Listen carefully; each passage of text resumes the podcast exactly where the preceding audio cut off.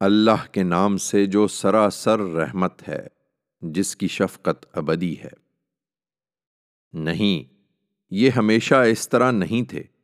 میں اس شہر کو گواہی میں پیش کرتا ہوں، اے پیغمبر، اور یہ تمہارے لیے اجنبی نہیں، تم اسی شہر میں رہتے ہو۔ اور باپ اور اس کی اولاد کو بھی، جن سے یہ شہر آباد ہوا۔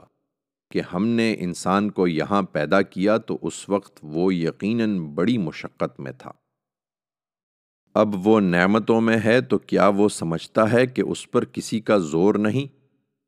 اس سے کہا جاتا ہے کہ خرچ کرو تو کہتا ہے کہ میں نے ڈھیروں مال لٹا دیا۔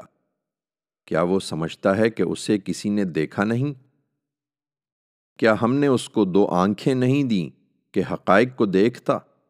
اور زبان اور دو ہونٹ نہیں دیے کہ بھلائی کی ترغیب دیتا۔ اور اس کو دونوں راستے نہیں سجھائے کہ اچھے اور برے کو سمجھتا۔ مگر وہ گھاٹی پر نہیں چڑھا۔ اور تم کیا سمجھے کہ وہ گھاٹی کیا ہے؟ یہی کہ گردن چھڑائی جائے یا بھوک کے دن کسی قرابت مند یتیم یا کسی خاک آلود مسکین کو کھانا کھلایا جائے۔ پھر آدمی ان میں سے ہو جو ایمان لائے اور جنہوں نے ایک دوسرے کو اس پر ثابت قدمی کی نصیحت کی اور دوسروں سے ہمدردی کی نصیحت کی۔